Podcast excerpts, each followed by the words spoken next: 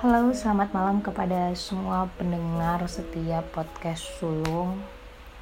Uh, semoga hari ini kalian semua dalam keadaan baik, bahagia, dan selalu bersyukur atas apa yang kalian punya hari ini. Aku mau ngucapin terima kasih kepada semua orang yang udah mengapresiasi cerita sulung di episode pertama. Dan malam ini aku akan membahas cerita sulung untuk episode kedua pada episode kedua ini aku mau bahas uh, awal mula lahir dan terbitnya podcast sulung sama awal mula lahirnya Instagram sulung dan kenapa namanya sulung.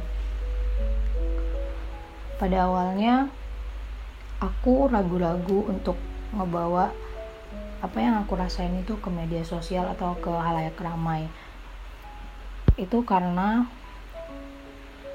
masalah keluarga, masalah pribadi, kemudian aku nggak punya teman untuk berbagi, dan kebetulan di situasi dan keadaan yang bersamaan, aku mempunyai seseorang yang spesial.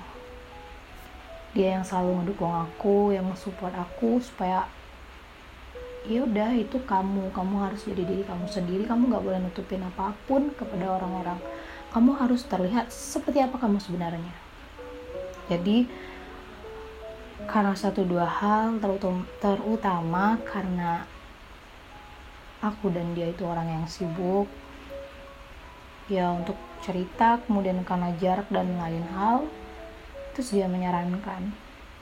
Itu akun Instagram kamu yang lama diganti aja untuk cerita masalah keluarga dan lain-lain.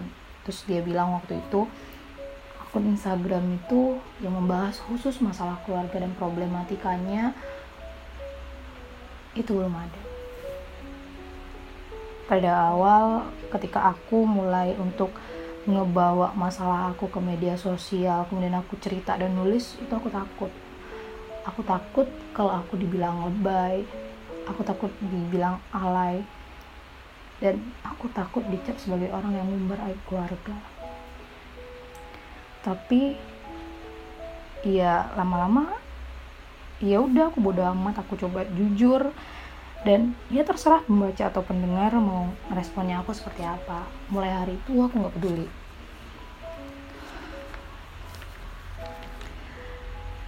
Kemudian uh, suatu hari jalan dua hari jalan. Terus aku mulai konsisten untuk uh, upload. Unggah apa yang aku rasain ke story Instagram untuk ke feed Instagram.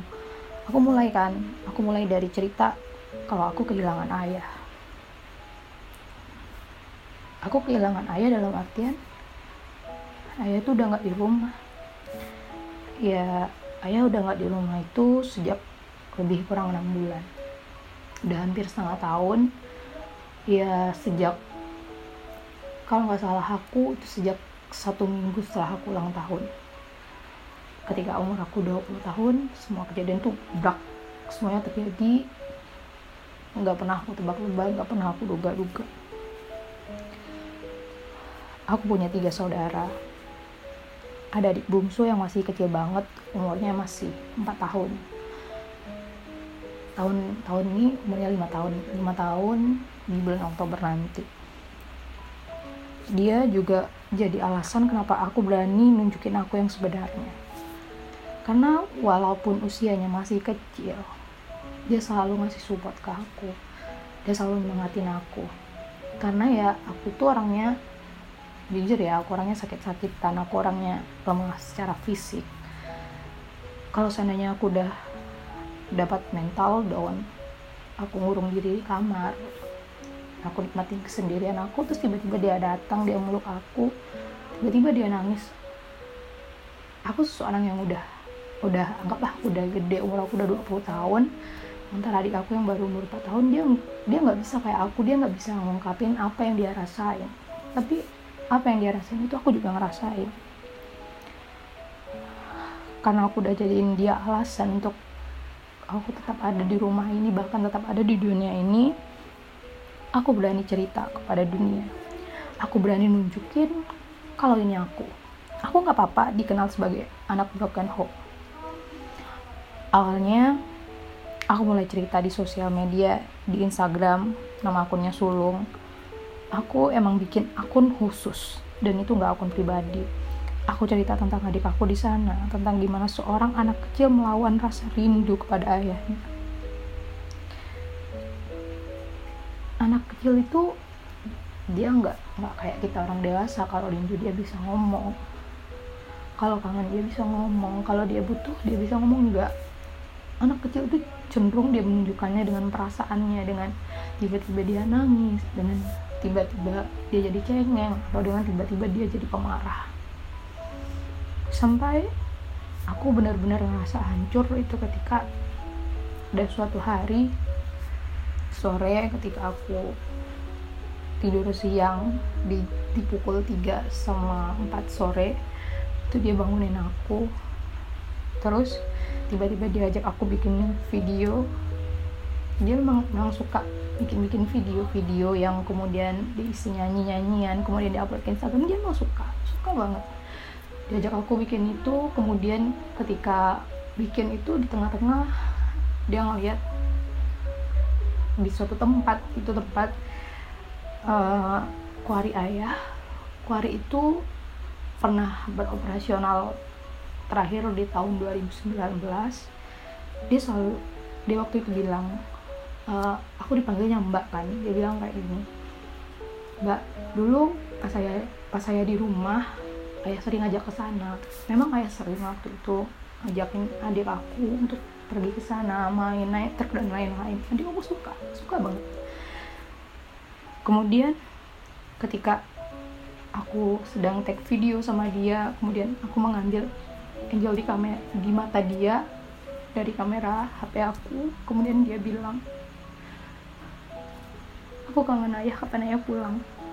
Hari itu aku ngerasa hancur hancur banget aku tahu sama lebih kurang enam bulan itu pasti dia nahan rindu banget karena adik aku tuh emang anak ayah banget apa-apa ayah dikit-dikit ayah tidur sama ayah bikin susu sama ayah dan semuanya sama ayah. Bahkan makan pun dia mau sama ayah bukan sama mama. Terus aku upload video itu aku ceritain apa yang aku rasain hari itu aku ceritain gimana adik aku berjuang aku upload di feed Instagram aku upload di story. Kemudian aku dapat respect yang bagus dari followers followers aku. Kemudian aku dapat istilahnya ibu online ya. Dia nge DM dia kasih semangat ke aku dia kasih semangat juga ke adik aku. Terus dari situ aku semangat. Kemudian setelah setelah aku berani cerita beberapa hari kemudian banyak juga yang cerita sama aku. Ternyata di luar sana banyak orang yang juga mengalami nasib sama seperti aku ada banyak orang yang ditinggalkan ayahnya. Ada banyak orang yang ditinggalkan ibunya. Bahkan ada banyak orang yang tidak pernah bertemu keduanya. Dari situ aku tambah yakin kalau aku berbagi itu nggak akan jadi hal yang sia-sia.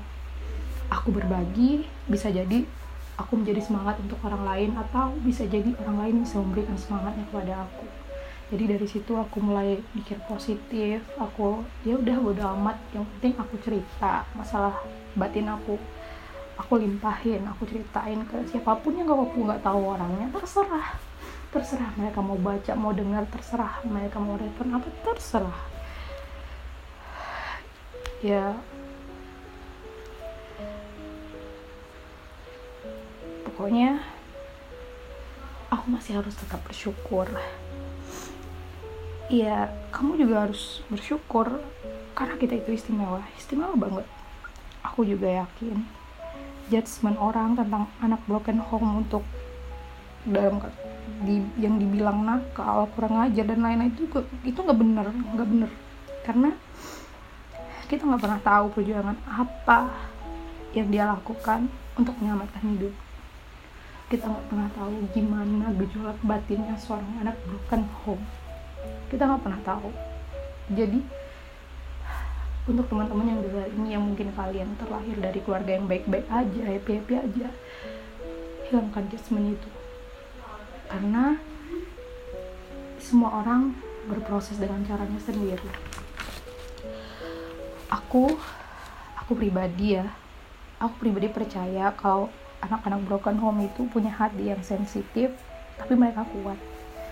Kami kuat ya buktinya kita masih bisa tersenyum hari ini.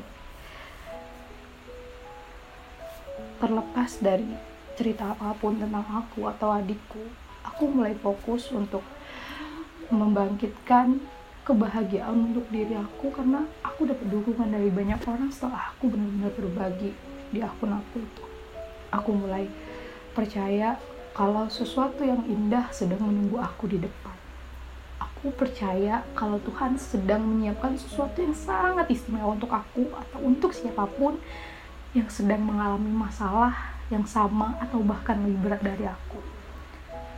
Jadi terakhir untuk sesi ini aku pengen siapa pun di luar sana yang mungkin kenal ataupun gak kenal sama aku ketika kalian dengar ini kalian sadar kalau di dunia ini gak ada yang sia-sia di dunia ini gak ada yang sia-sia ketika ya kalian terluka Obati luka itu dengan mencintai banyak orang. Berikan kebaikan, tebarkan kebaikan, dan kebaikan itu akan kembali kepada kamu. Aku juga mau kamu semakin yakin kalau kamu itu hebat dan kamu itu luar biasa. Aku mau kamu bangkit dan aku mau kita sama-sama bahagia. Karena kebahagiaan itu tidak melulu harus kita terlahir dengan orang tua yang lengkap atau tidak melulu tentang keluarga yang bahagia atau tidak melulu tentang keluarga yang penuh harta berlimpah atau tidak melulu tentang orang-orang kaya. Kebahagiaan itu ada di diri kita. Ketika kita mampu bersyukur ketika kita mampu menerima apa pun yang Tuhan berikan kepada kita maka kita akan bahagia berharap aku kamu ataupun kita tetap bersyukur dan tetap menerima apa pun yang Tuhan berikan kepada kita. Karena kita harus yakin semua hal yang diberikan Tuhan kepada kita adalah hal yang terbaik untuk kita. Kita juga harus yakin kalau masalah itu mendewasakan dan mendidik kita jauh lebih baik lagi. Ya, untuk sesi ini aku cukupkan Semoga kalian selalu tersenyum dan selalu bahagia. Sampai jumpa, jangan lupa selalu bersyukur dan selalu bahagia.